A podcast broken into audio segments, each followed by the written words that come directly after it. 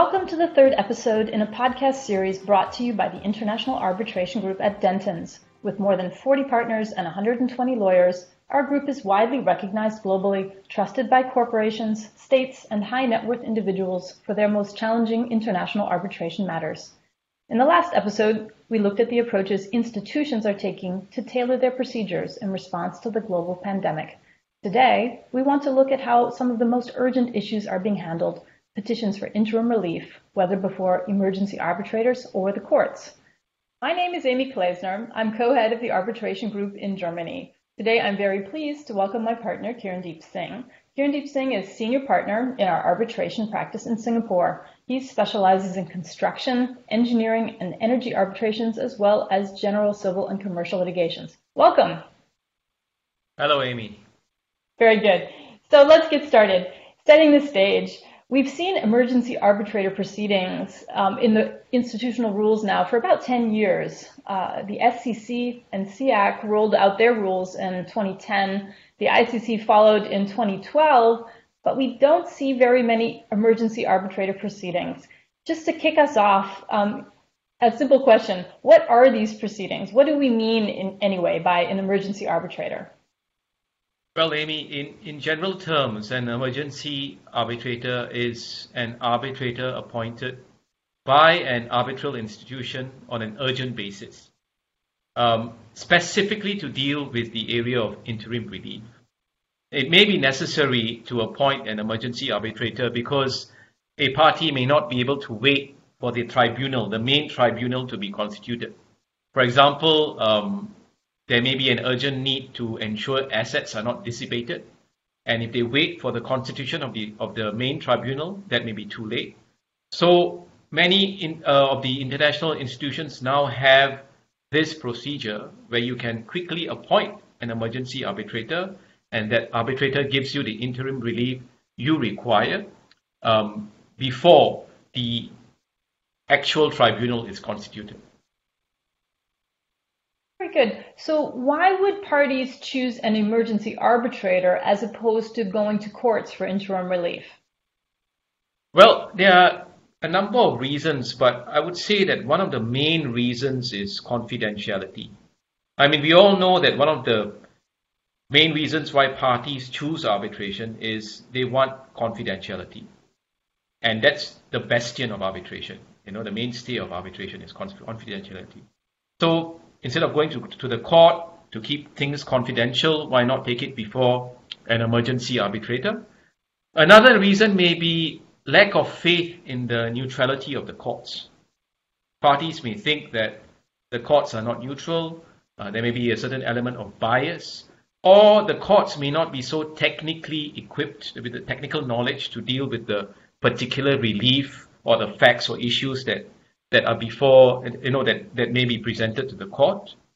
Um, another reason is, well, in arbitration friendly jurisdictions, if you have chosen arbitration as your agreed mode of dispute resolution, and there you've chosen a set of rules that allows for an emergency arbitrator, but if you go to the court, the court may say, look, why are you coming to me? Right? Um, you have chosen a set of rules that allows you to appoint an emergency arbitrator. Why don't you do so? I can tell you, for example, in Singapore, the courts are very arbitration friendly. And if you were to, say, adopt the SIAC rules, but then run to the courts for interim relief, the courts may say, look, you have the emergency arbitration procedure under the SIAC rules. Why don't you make use of that? So you end up wasting time. And in that case, it may be better to just go straight to an emergency arbitrator.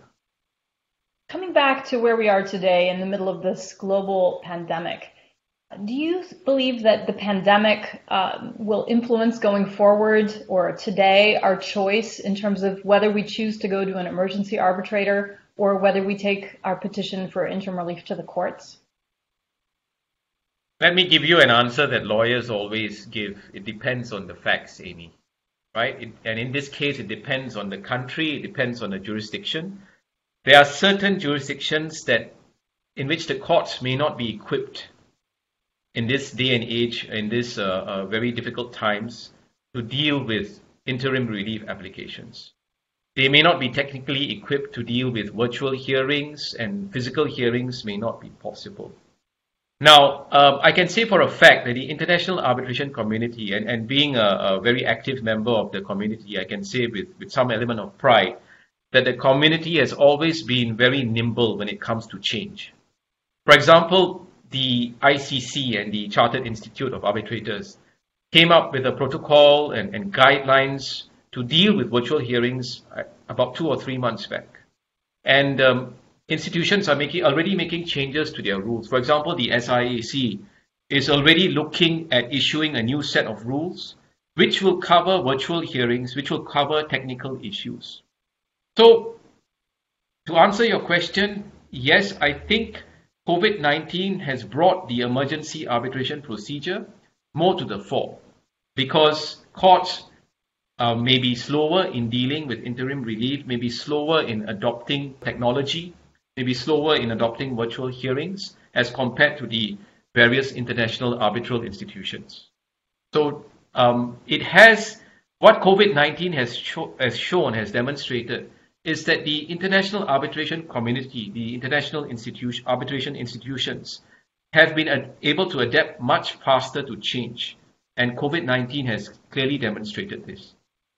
So say we have uh, this choice, we have both options before us, emergency arbitrator or going to the courts. You've mentioned confidentiality as being one consideration. Um, are there other pros and cons that would that a party should consider in making this choice?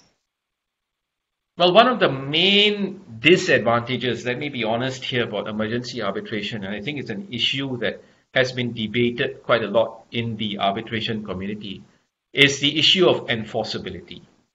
Right? You get an award from an emergency arbitrator, partial award or, or interim relief award you get and you need to enforce it. Right? Whatever you get is just a piece of paper, it needs to be enforced. Now, some local arbitration laws in certain countries do not expressly recognize interlocutory or partial awards by an emergency arbitrator whether it be a local emergency arbitrator or a foreign award. Now, even if they do recognize there may be issues in enforcing the award by a foreign emergency arbitrator. Now, in Singapore, for example, our rules, our SIAC rules, our uh, and our local laws, our International Arbitration Act, recognize um, decisions given by an emergency arbitrator, but that may not be the case in other jurisdictions. So, for example, if there are assets in a particular jurisdiction that, that you want to freeze, you have to ensure that any decision of the emergency arbitrator will be recognized by the courts in that jurisdiction. Otherwise, it's just a piece of paper, it's useless. It may be better off for you to take your chances in the local courts where the assets are located. So that's one possible disadvantage of emergency arbitration. Now, another disadvantage may be ex parte relief. We know that in courts, sometimes when it's particularly urgent and where there is a need not to inform the other party, otherwise they may the, the effect of the interim relief may be may be gone. Um, you can apply for an ex parte hearing. Now that is not usually available in emergency arbitration. So that's another disadvantage. But having said that, there are of course advantages. Although there's no right of appeal, if you get the, a decision of an emergency arbitrator, there's no right of appeal, but you can still take that decision before the tribunal, the main tribunal, once it's constituted, right? So some people may say emergency arbitration doesn't have a right of appeal, but I, I would tend to disagree because that relief that the emergency arbitrator grants you, you can take it before the main tribunal, and that tribunal can then decide whether or not to continue with that interim relief or to set it aside or to give you something else or to amend it. Right? So I wouldn't say the right of an appeal or the absence of a right of appeal is a is a is a disadvantage because you do have recourse to the main tribunal. Now, as for timing, um, emergency arbitrators, from my experience, tend to come up with their decisions very quickly. Um, the courts in certain jurisdictions are slow. So that could be an advantage of emergency arbitration. I've seen decisions given in as little as two days or even a day. given the uh, depending on the urgency.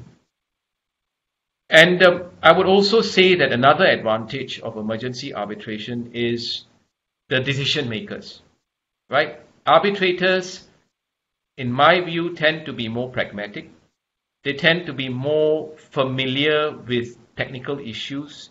They tend to be more familiar with the industry.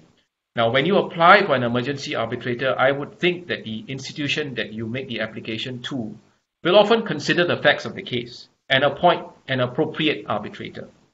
If you go to court, well, it's the luck of the draw depending on, on which judge is on duty. But in arbitration, often the institutions try and appoint someone who is equipped to deal with the application, who understands the issues, and who, who, who maybe is familiar with the industry.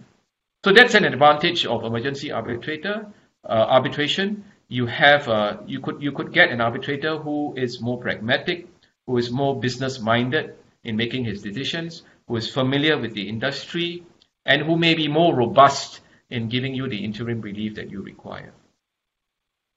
This all sounds very interesting. Say I've, a party has decided to do an emergency arbitrator proceeding. How does it work specifically? How do you get it started? All right, uh, that's a very important question. Under the SIAC rules, which I'm most familiar with, of course, I'm also familiar with the ICC rules and LCIA rules, but let's, let's look at the SIAC rules as an example. Now, if a party wants to seek emergency relief, they can do so by filing an application before the SIAC. And they can do so concurrent with or following the filing of their notice of arbitration. So that's the first step. You file an application for interim relief before the SIAC. Now, once you file that application, and in that application, you should state the kind of relief you are seeking. Are you seeking a preservation order, a freezing order, for example? Are you seeking uh, injunctive relief, a Mareva injunction? So you should mention the kind of relief you are seeking. And you must also explain why you are entitled to that relief and the urgency. Why is it so urgent that you require an emergency arbitrator? Why can't you wait for the tribunal to be constituted? Right? So you file all of this before the SIAC, and of course, most importantly, with the requisite fees, administrative fees. And then the SIAC will begin the process, the registrar will begin the process of appointing an emergency arbitrator. Now, an emergency arbitrator will usually be appointed within one day, very fast, within one day of the receipt of the application. And once the emergency arbitrator is appointed, within two days at the very most, he will issue a schedule for parties' consideration on how he will conduct the hearing for interim relief. Now, the schedule must include a reasonable opportunity for parties to be heard. You can conduct the hearing in person, telephone conference, video conference, or it could just be a documents only hearing. Now, once the hearing is done, the emergency arbitrator has 14 days to give his, his decision. But I've seen it done in 8 to 10 days. I've even seen it done within two days.